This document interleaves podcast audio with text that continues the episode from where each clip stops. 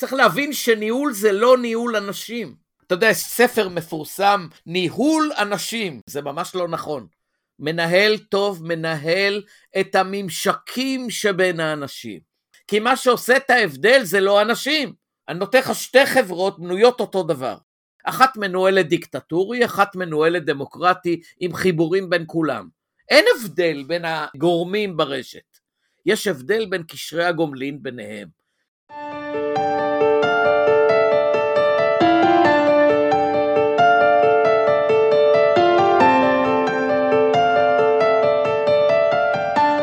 ניתוח רשתות ארגוניות, חלק א' מה מתרחש? אני אסף שפירא וזה נטפריקס, הפודקאסט העברי הראשון למדע הרשתות.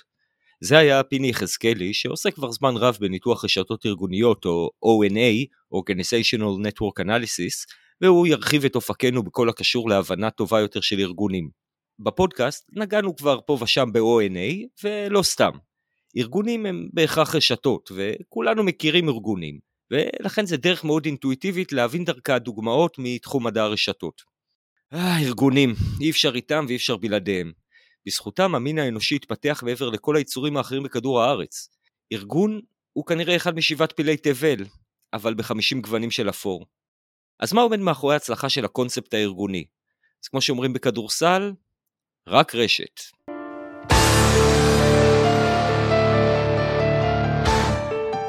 בשנות ה-20 של המאה הקודמת, על רקע השפל הכלכלי בארצות הברית באותה תקופה, נעשתה סדרה של מחקרים אקדמיים על העובדים בחברת האת'ון באילינוי לטובת העלאת התפוקה בפס הייצור. מכיוון שזו אולי הפעם הראשונה שהאקדמיה נחלצה לטובת מטרה שכזו, אז סדרת המחקרים ספגה לאורך השנים הרבה ביקורת, מן הסתם מוצדקת, על הרבה כשלים מתודולוגיים חמורים שנעשו על ידי החוקרים. הסיפור של האת'ון הוא מרתק, אבל אנחנו נצטרך להשאיר את הכפפה הזאת על הרצפה לפודקאסט בנושא ייעוץ ארגוני שירים אותה. ואם שואלים, אז uh, כן, אני ממש אשמח להתראיין לפרק בנושא. אבל בסופו של יום, ועד כמה שזה נשמע לנו אולי קצת מביך, המחקרים האחרונים בסדרה ההיא נחשבו אז פורצי דרך בגלל המסקנה הבאה. עובדים במפעל הם לא המשך של המכונה בדרכים אחרות, אלא יצורים עם רצונות משלהם, שלמרבה הפלא, לאו דווקא חופפים את אלה של ההנהלה. ולצד כל הביקורת, נראה לי שיש תובנה משמעותית שהמחקר הזה הביא, שעד היום אנחנו לא תמיד ערים לה, והיא התגלית המופלאה הבאה. יש עץ מבנה של ארגון, ויש את מה שבאמת קורה בארגון. וזה לא אותו דבר. מתחת לעץ מבנה ההיררכי שמופיע בברושור, ישנה רשת אנושית שפועלת לפי חוקים אחרים. חוקי הרשת. איך לפענח את החוקים האלה, זה הנושא של הראיון שלנו. במהלך הראיון עם פיני הוא יסביר לנו מה זה ONA וגם איפה הוא קצת שונה מ-SNA או מ-Social Network Analysis שכולנו כבר למדנו לאהוב. אבל הכי חשוב, הוא יביא דוגמאות מהחיים לאיך להשתמש במתודה הזאת והוא יעשה את זה בדרכו הצבעונית והמיוחדת. במהלך הראיון ראיתי שפיני הביא איתו כל כך הרבה תובנות ודוגמאות שכבר השלמתי עם זה שזה יהיה פרק כפול. החלק שאותי הכי ריתק היה איך בעזרת ONA אפשר להתגבר על הטיות בדאטה שנובעות מאפליה של נשים ומיעוטים. בחלק השני אנחנו נשלים את הראיון, בדגש על קהילות ידע ורשתות ידע בארגון, אבל גם נוסיף הבהרות לגבי חלק מהמושגים שעלו בראיון, ובנוסף נגלה ש-ONA, כפי שעושים אותו כיום, כנראה סובל מקצת מחסור בכלים ושיטות שמדע הרשתות פיתח לאורך השנים, בדגש על יכולות מעולם הביג דאטה, ולכן נדגים איך אפשר לשלב אותם בניתוח הרשתי ומה נרוויח מזה.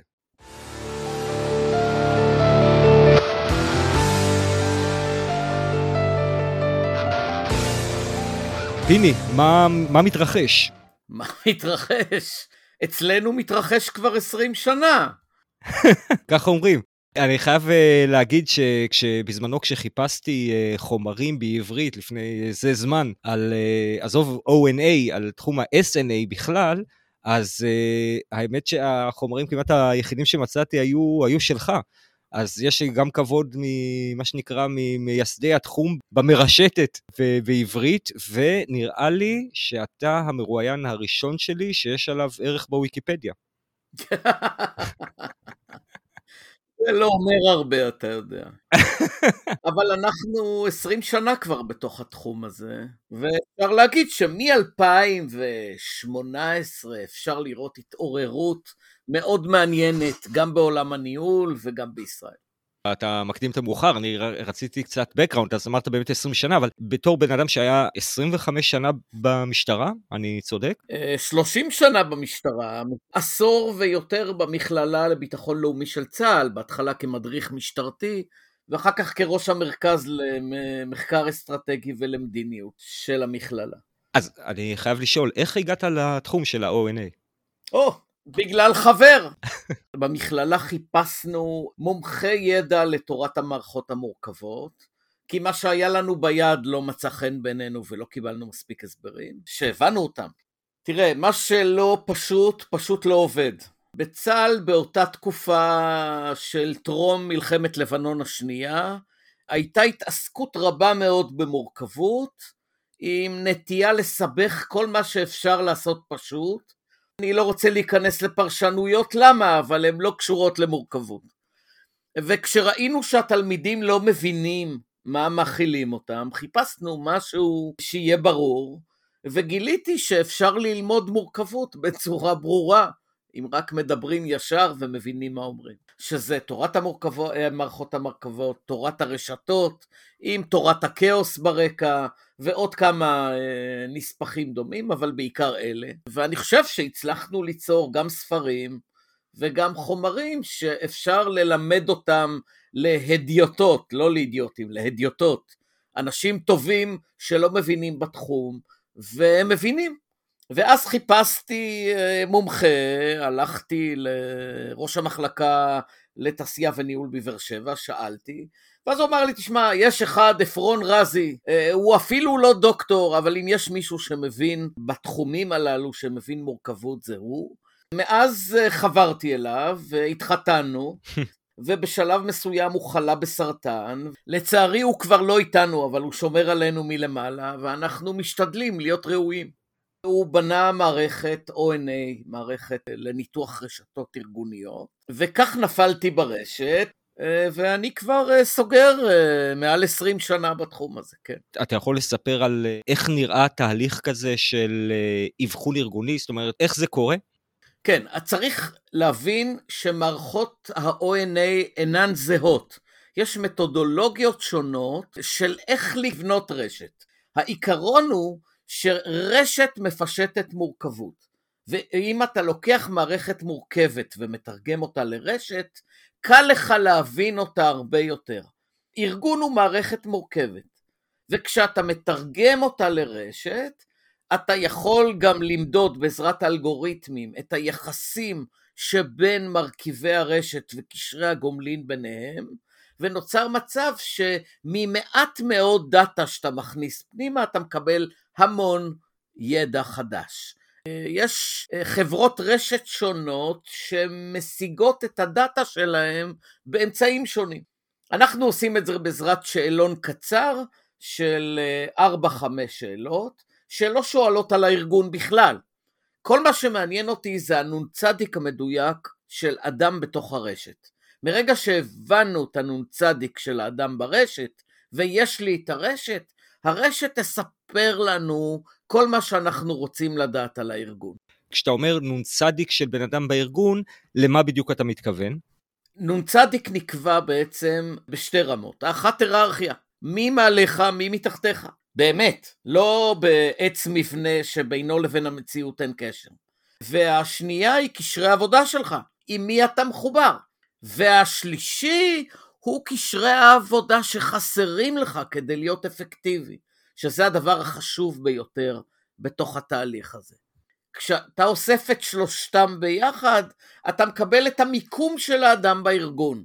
ומרגע שיש לך את המיקום שלו, האלגוריתמים עושים את העבודה, אתה יכול גם לנתח בעין. הבעיה שלנו זה לא לס... למצוא את החומר על הארגון, זה לדעת מה לספר ומה לא לספר.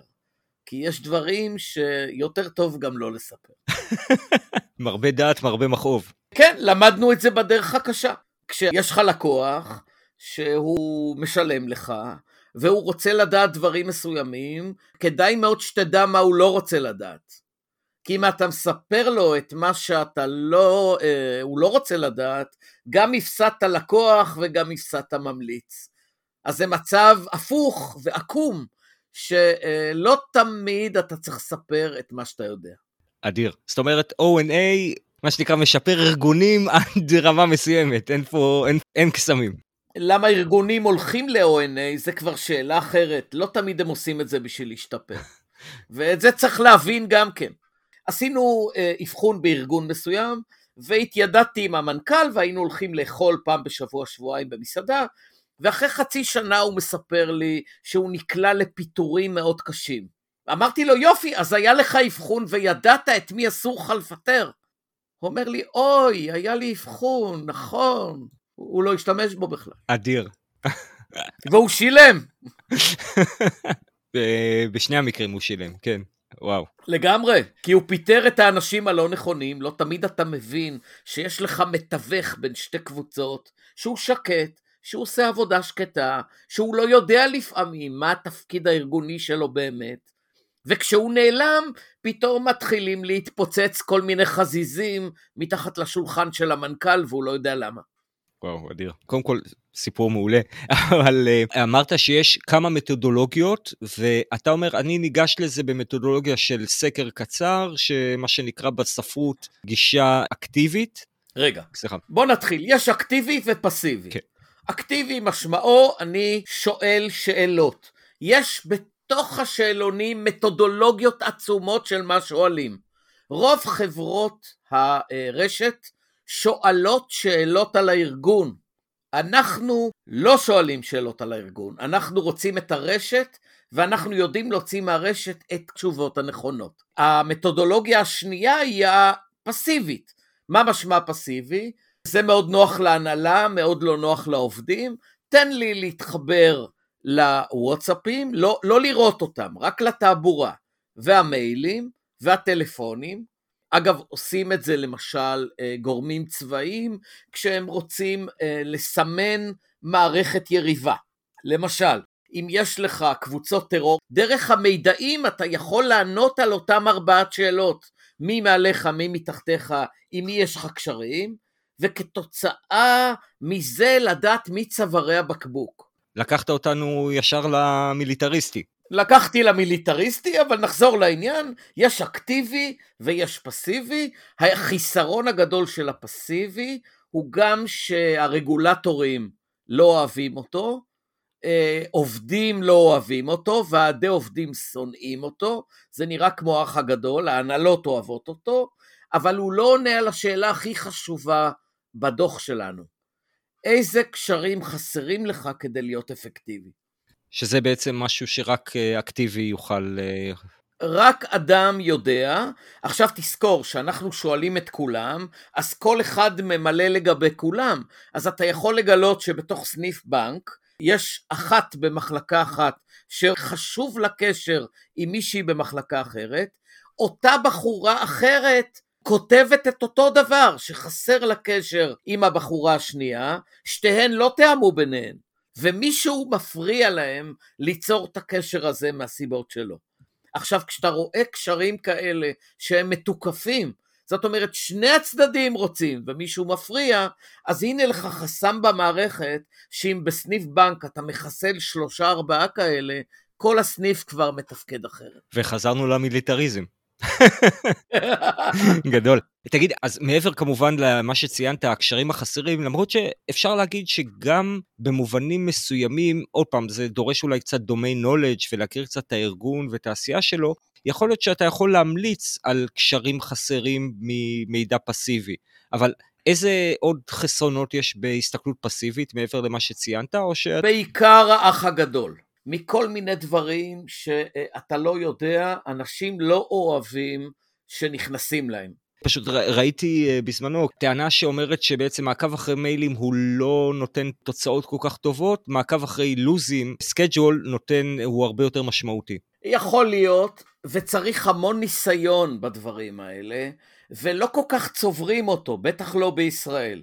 אני חושב שיש הרבה פחות ידע בכל מקרה מהפסיבי, והמחירים לא שווים את ההתעסקות. ויש כל כך הרבה, אתה צריך ללמוד מהניסיון, זה לא שבנית מערכת ואתה יודע הכל.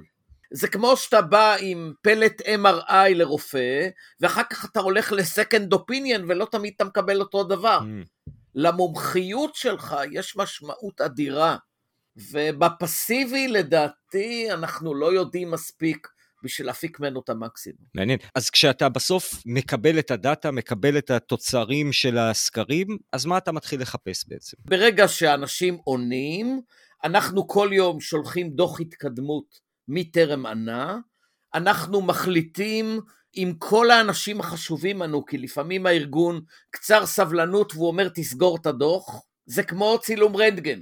אם צילמתי את כף היד, אתה לא יכול לשאול אותי לגבי המרפק.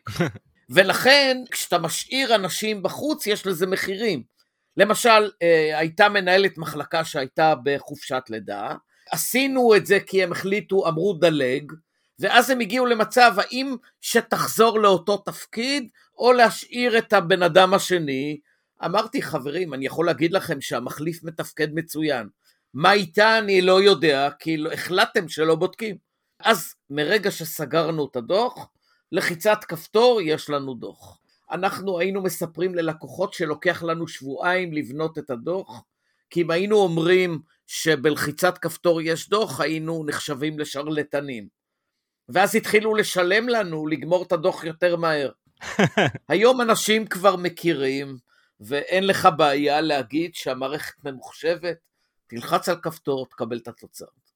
ועכשיו uh, הגיעו התוצאות של הסקרים, ועברנו לשלב ה-social network analysis או ה-organizational network analysis. הדוח גמור. אתה יכול uh, להשתמש בו כמו שהוא, אם יש לך מחלקת מדעי התנהגות וכולי, אם אתה מבין איך להשתמש במערכת, ואם אתה עצלן אנחנו מכינים לך מצגת, בערך 140 שקפים, שנותנת לך את כל התמונה כלולה, והיא תמונה ענקית. מבנה ניהול חלוקת הידע בארגון, שיתוף פעולה, ניתוח עובדים, השוואות, סיכום חוזקות חולשות, רשימת הצעות לפעולה. כן, 140 שקפים נשמע די ממצה, אה, זה, זה אכן אה, נשמע מלא, אבל מה שאני מתכוון זה בואו נרים את המנוע, מה קורה בפנים. אתה רוצה ללכת למדדים. כן, יש מדדים קלאסיים שנוצרו בשנות ה-60, אנחנו מכירים אותם כולנו, צריך לומר שבכל מתודולוגיה הם נקראים אחרת. כשאנשים מחשיבים את הקשר בינך לביני כקשר אחד, המדד של הסנטרליטי ייראה אחרת לגמרי מאשר כשאני מייצר איתך קשר שהוא גם קשר היררכיה, גם קשר עבודה, קשר היררכיה חזק וקשר היררכיה חלש, קשר עבודה חזק וקשר היררכיה וקשר עבודה חלש, קשרים uh, חסרים מתוקפים וקשרים מתוקפ... uh, חסרים חלשים, זה סיפור אחר לגמרי, אתה צריך להתאים את המדדים, והמדדים הם במידה רבה סודות מקצועיים של כל אחת מחברות הרשת. מה שאתה צריך זה לבדוק אותם כל הזמן שאתה בכיוון הנכון. ובאמת לפחות בהתחלת הדרך ועד היום לפעמים אה, יועצים ארגוניים שעובדים איתנו הולכים ובודקים את המערכת על חברה שהם מכירים כדי לראות אם הנתונים שהם מקבלים זהים למה שהם מכירים על החברה לפני שהם משתמשים במערכת. כלומר, מה שאתה מתכוון זה שהמדדים הקלאסיים, נכון, uh, degree, betweenness, closeness, אתה אומר, זה, אתה אומר זה, זה נחמד לצורך העניין בתיאוריה בשביל להסתכל על רשת uh, טהורה ונקייה, אבל כשאתה מסתכל על ארגון ואתה רוצה לשקלל גם לא רק את הקשרים האפורמליים, אלא גם את הקשרים הפורמליים, אתה אומר נדרש פה איזשהו נכון, מתכון. נכון, בדיוק. אבל הרבה מאוד ארגונים, ארגוני רשת בארץ ובחו"ל, עובדים עם האלגוריתמים הקלאסיים. בעצם הם מתרגמים שאלון שמתעסק בארגון, שואלים אותך לגבי הארגון, לפעמים שאלונים של 20 עמודים, ובונים רשתות, ואז הרשת משקפת רק אלמנט אחד מתוך חיי הארגון, וצריך לזכור שאין ארוחות חינם. אם אתה מצמצם ועושה יותר פשוט, יותר קל להבין, אבל זה הרבה הרבה פחות מדויק. באמת אחת מהשאלות הבסיסיות שאמרת, ה-sanity check נקרא לזה, של למי אתה כפוף, עוד לפני שאלה על א-פורמלי או, או, או אה, למי אתה קשור בארגון, פשוט מי כפוף לך ולמי אתה כפוף, ומקבלים תוצאות לא, לא טריוויאליות. לגמרי, יש הבדל דרמטי בין עץ המבנה למפת ההיררכיה הארגונית. לפעמים זה יוצר, תראה, תמיד יש עיוותים. בוא נגיד שאני אה, מנהל מחלקה בעייתי, ואתה מנהל מחלקה טוב, ואני לא מצליח, בא המנכ"ל ואומר לך, תשמע, קח אחריות על החלק הזה שלו, ועל הזה שלו, ועל השם שלו, אז נראה שאני נותן פקודות בעץ המבנה, ולמעשה אתה נותן את הפקודות. אני כבר לא רוצה לדבר על מצבים שלמשל המנכ"ל עייף, והמזכירה שלו אה, נמצאת איתו באיזושהי מערכת, אני לא רוצה לדבר על מערכת, אה, על יחסים אסורים, אבל במערכת אה, אה, קרובה רבת שנים, והוא סומך עליה, היא מנהלת את הארגון. אז לכאורה המנכ"ל מנהל, למעשה אין לו מושג ירוק מה קורה שם. או ארגון אחר עם שני מנכ"לים, שמי שניהל אותו זה המחסנאי. זה לא מצחיק. אדיר. בהרבה מאוד חברות, רגע, אתה מכיר את זה מהצבא, לא? האפסנאי לפעמים אה, הוא המג"ד. כן. דיברנו בעצם על המדדים, נקרא לזה המיקרו, ואיך הדברים נראים במקרו. המדדים הם אותם מדדים, ומה שחלק מחברות הרשת מציעות עד היום, כי הם לא התקדמו, זה לתת לך את הניתוח החברתי של העובדים. אבל אם אתה מבין שהמחלקות זה פרקטל, המחלקות ואנשים זה פרקטל. אותו אלגוריתם עובד על היחסים בין האנשים ועל היחסים בין המחלקות. אתה יכול לתת תמונה ארגונית הרבה יותר מקיפה מאנשים, ואז אתה בודק את התנהגות הרשת והיא אחרת. ולצורך זה אתה צריך כבר מערכת שונה לגמרי בהבנה שלה, של uh, הרשת. הרשת של הארגונית היא מוגבלת, יכולת ההתרחבות שלה היא לא כמו רשת רגילה, אה, חברתית. רשת חברתית, אתה רוצה להיכנס אה, לקבוצה בפייסבוק, טאק אתה בפנים. בארגון זה לא עובד ככה. הרשת היא פחות או יותר סגורה, יש לה מאפיינים שונים. ולכן יש הבדל בין ה-ONA ל-SNA. ה-ONA התפתח מתוך ה-SNA, אבל הוא לא אותו דבר.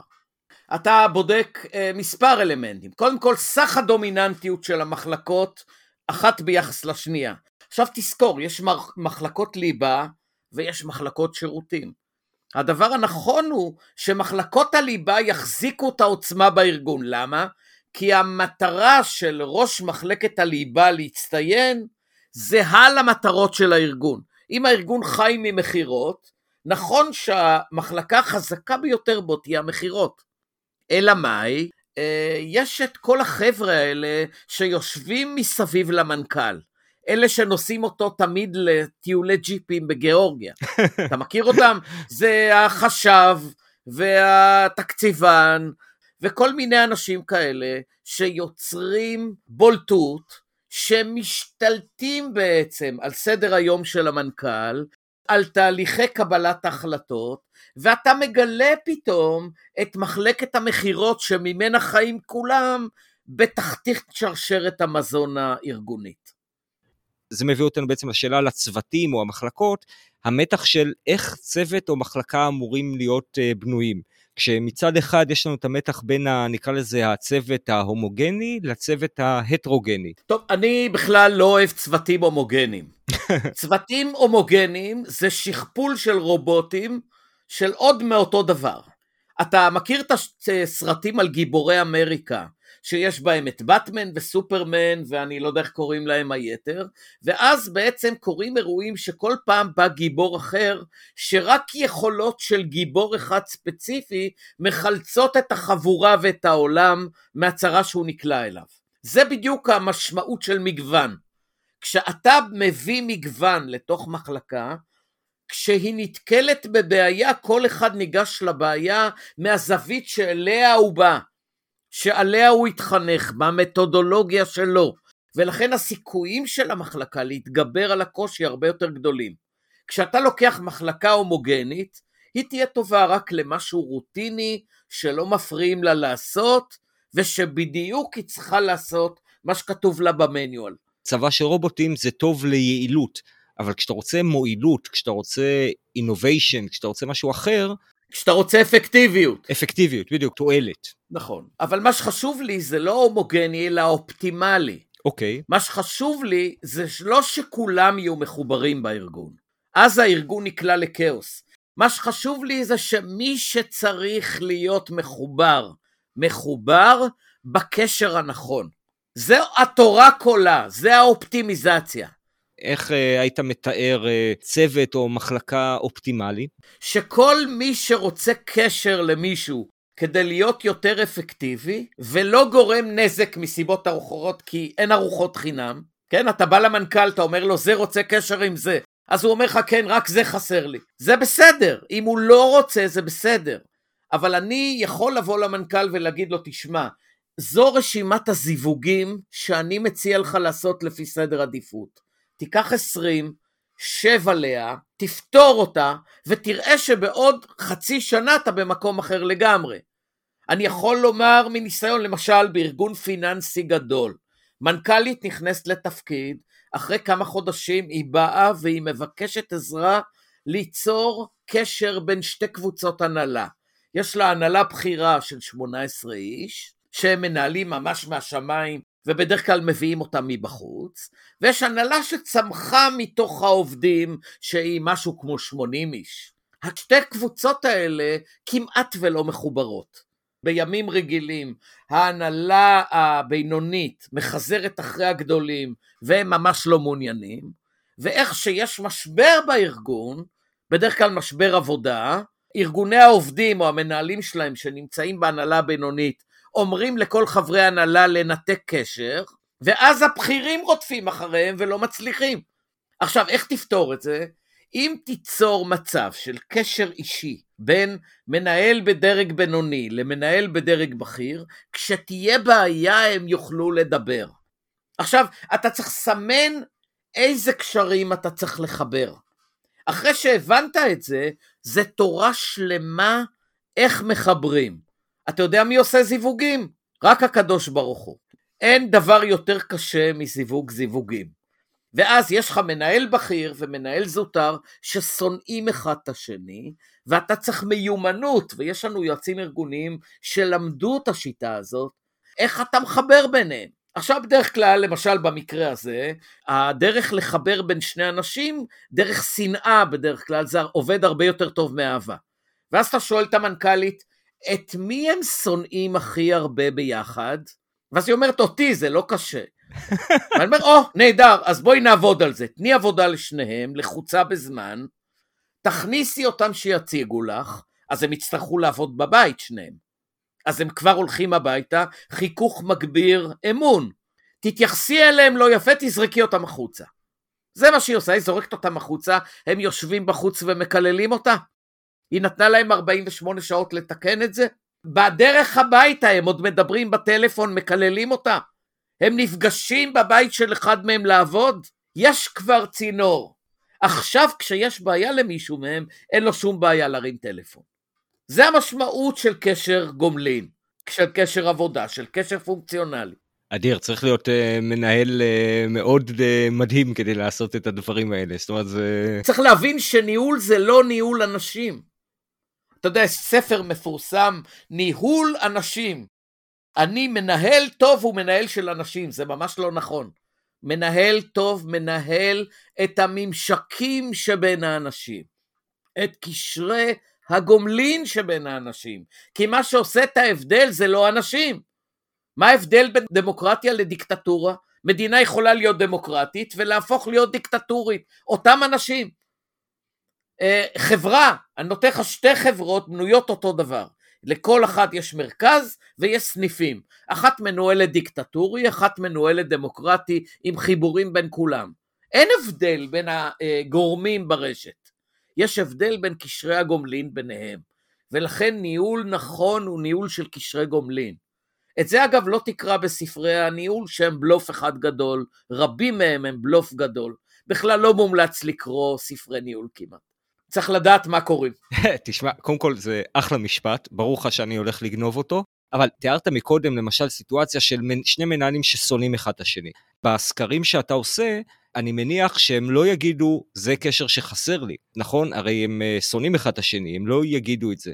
אז איך בעצם אתה היית עולה על זה שצריך להיות שם קשר? דרך המנכ"לית. לפעמים אתה לא מזהה קשר, אבל היא מזהה קשר. היא אומרת הוא לא יכול לתפקד, ולפעמים הם עצמם כותבים. איזה קשר חסר לך כדי להיות אפקטיבי? חסר לי קשר עם ראש מחלקת זה, רק שעד שהחרא הזה לא ילך מהתפקיד, אי אפשר לחבר. אז הם אומרים, זה לא שהם לא אומרים. ואם הם לא אומרים, תמיד אתה בא עם רשימת סדרי עדיפויות שלך למנכ"ל, או שאתה מבין את זה מתוך הניתוח. אם אתה מבין מתוך הניתוח ששתי מחלקות שצריכות להיות מחוברות אינן מחוברות, אתה מבין שצריך קשר בין שני הגורמים. אחד השימושים ל-ONA שאנחנו עושים זה מתן הערכה אישית למנהל או לטאלנט לבקשת הארגון. וזה גם כן, זה בערך 140 שקפים, שבהם אתה מגבש דעה על בן אדם, לא דעה סובייקטיבית, אלא דעה אובייקטיבית מדויקת, מה הוא שווה לארגון. וזה לא דוחות שצריך להראות לאנשים, ולשבת איתם ולהגיד להם, כך עשינו וזה המשוב, אלא זה למנכ"ל כדי להבין מה הבן אדם שווה לו, ואיפה נקודות התורפה שלו, כי זה לא ישתנה.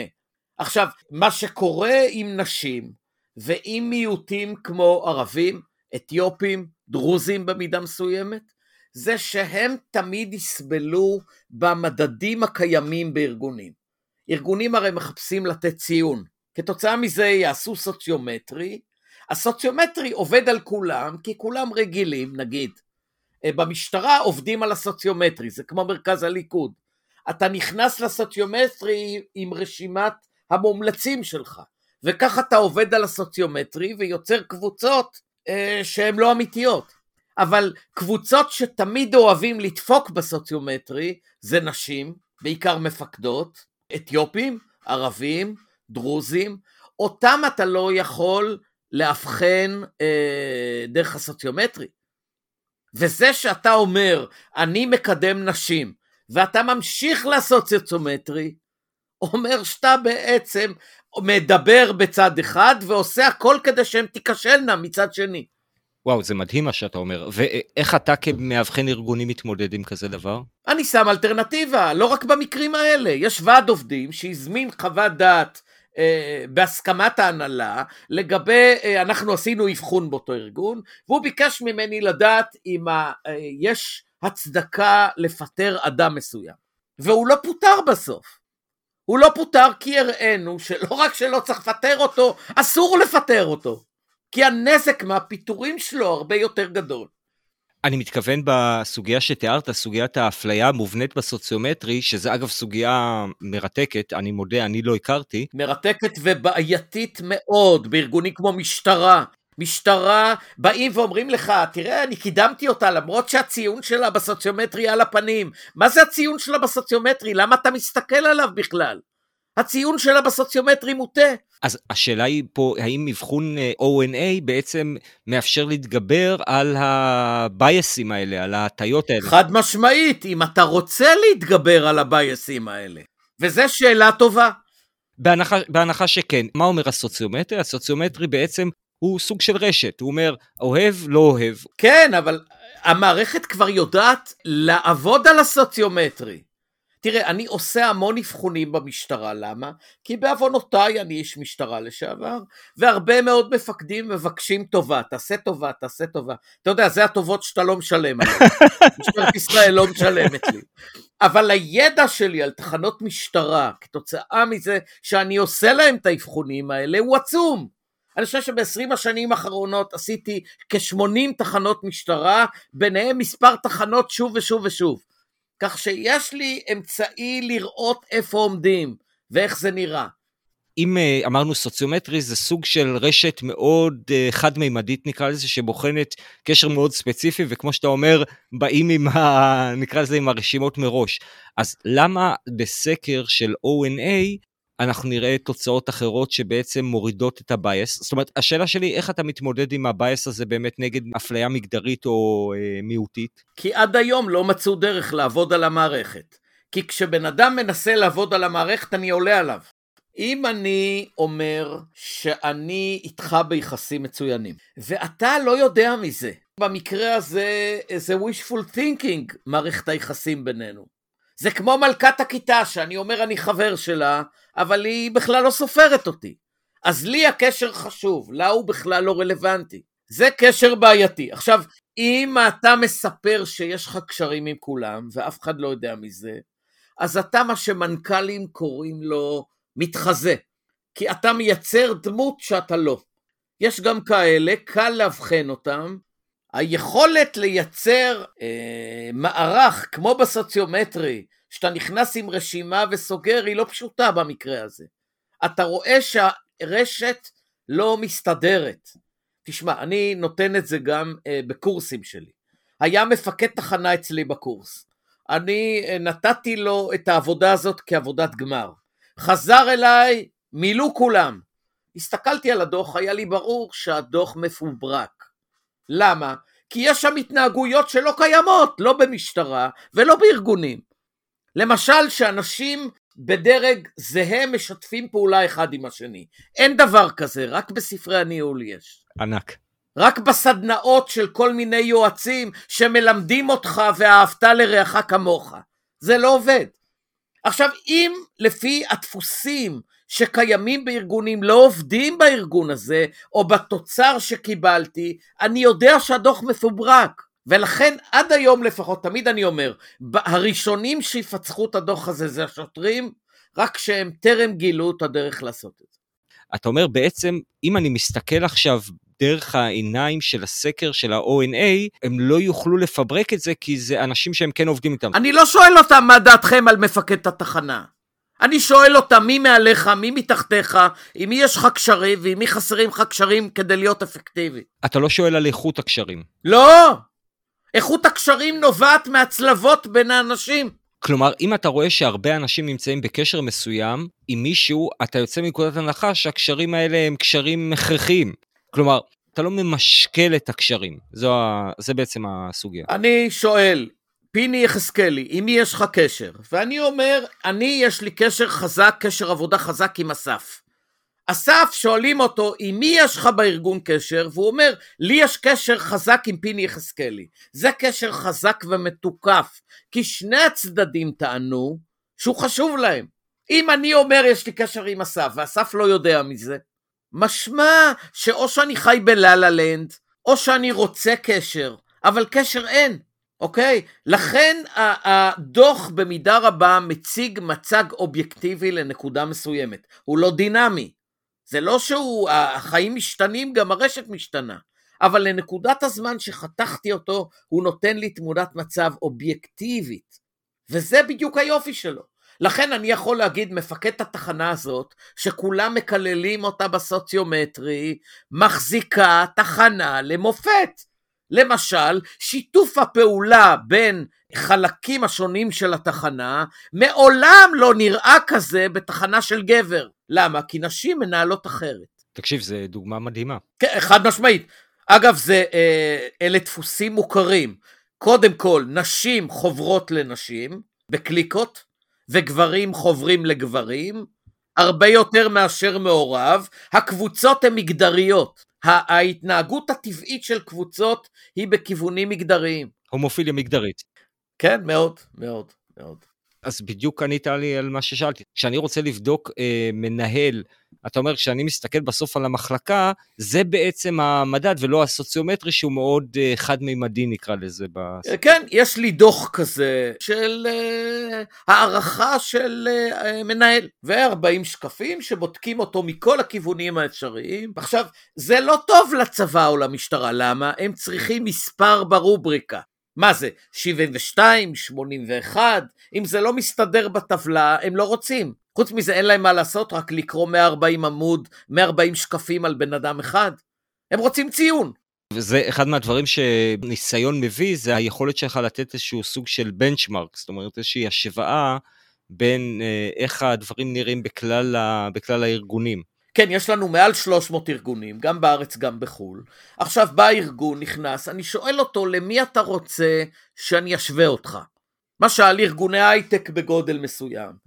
ארגונים אה, קמעונאיים ברמה מסוימת. אני מתאים איתו את מי הוא רוצה לראות את הדומים שלו, ואני יכול להשוות אותו נאמר לממוצע של, של ציונים של ארבעה ארגונים כאלה. ואז אני נותן לו בנצ'מרק, שמראה לו איפה הוא נמצא יחסית לאחרים. וגם המנכ"ל, איפה המנכ"ל הזה נמצא יחסית לאחרים, וגם ראש מחלקת משאבי אנוש הזה, איך הוא נראה יחסית לראשי מחלקות משאבי אנוש בארגונים אחרים. מה שנקרא אה, מראה, מראה מדהיגה, יכולה להיות מדאיגה, אני מתחיל להבין למה אנשים לא רוצים אה, לקבל את התוצאות של הניתוח. או, אתה, אתה לא מתחיל אפילו להבין. כיוון שתזכור שלמרות שאנחנו לא אוהבים את זה, יחסים אסורים בארגונים הם דבר טבעי. מה שאנחנו מבקשים זה משהו שהוא מנוגד לטבע. וכשאתה, אה, בהרבה מאוד ארגונים הם קיימים, וניסיונות ההסתרה שלהם יוצרים ערבול בתוך הרשת שמי שלא מנוסה לא מכיר. אתה יודע, ברשת גם באים אליך לסקנד אופיניאן. הרבה פעמים באים אליי ומשלמים לי כדי שאני אראה דוח שהכין מישהו אחר, כי יש בעיה שהם לא מבינים אותה. ולפעמים אתה לא מבין בעיה, והבעיה הזאת, אם לא נתקלת בה קודם, גם לא תבין. אבל אם נתקלת בה קודם, אז אתה רואה דבר כזה ואתה אומר, תראו, זה שתי אפשרויות. או שיש פה יחסים איסורים בין שניים, או שזה אבא ובת. לכי תבדקי אם היא בת שלו. בדקו, היא לא בת שלו. יש רק אפשרות אחת. אז היועצת אומרת לי, לא, זה לא יכול להיות. אמרתי, בסדר, לא יכול להיות. ביקשת, זו דעתי. אחרי חצי שנה היא צלצלה ואומרת לי, איך ידעת? ידעתי כי נתקלתי בזה קודם. זאת אומרת, אתה רואה את הרשת, הדפוסים חוזרים על עצמם, וכשאתה מזהה התנהגות מסוימת בתוך רשת, אתה גם מניח שאתה יודע מאיפה היא באה. זה מאוד מעניין. זה הניסיון. כן, זה ה, נראה לי העוצמה של הרשת, שבעצם, כמו שאתה אומר, היא לא תלויה בדעה סובייקטיבית של בן אדם אחד, אלא היא בעצם אוסף של כל הארגון, ולכן קשה מאוד להסתיר את, ה, את הדברים האלה. נכון, ואז אתה צריך את העוצמה שלך כדי לדעת מה אתה לא מספר. כן, לא, לא, לא, לא קל, לא קל. לא קל בכלל. זהו, עד כאן חלק ראשון. אה, הצטרפו אלינו בחלק השני לדיון בנושא רשתות וקהילות ידע בארגונים ועל יכולות ניתוח ביג דאטה שלמרבה הצער נראה שה-ONA קצת הזניח. נהניתם ורוצים לשתף? סבלתם ולא רוצים לסבול לבד? שתפו ו/או כתבו review באתר הפודקאסטים של ישראל, ו/או כתבו review באפל פודקאסט. תעקבו אחרינו בטוויטר לכל מה שקשור במדע הרשתות, או כנסו לאתר הפודקאסט בפייסבוק. הרחבות וכישורים אפשר למצוא באתר www.snapod.net. תודה רבה ללהקת קומפייל על המוזיקה, נתראה בפרק הבא של נטפליקס.